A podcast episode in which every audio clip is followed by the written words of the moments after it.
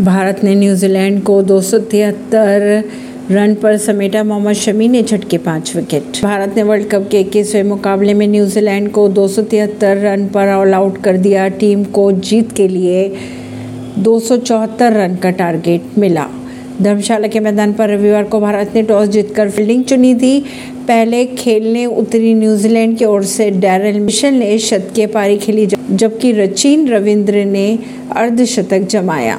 अगर बात करें मोहम्मद शमी की तो मोहम्मद शमी ने पाँच विकेट चटकाए। वहीं कुलदीप यादव को दो विकेट मिले। नई दिल्ली से।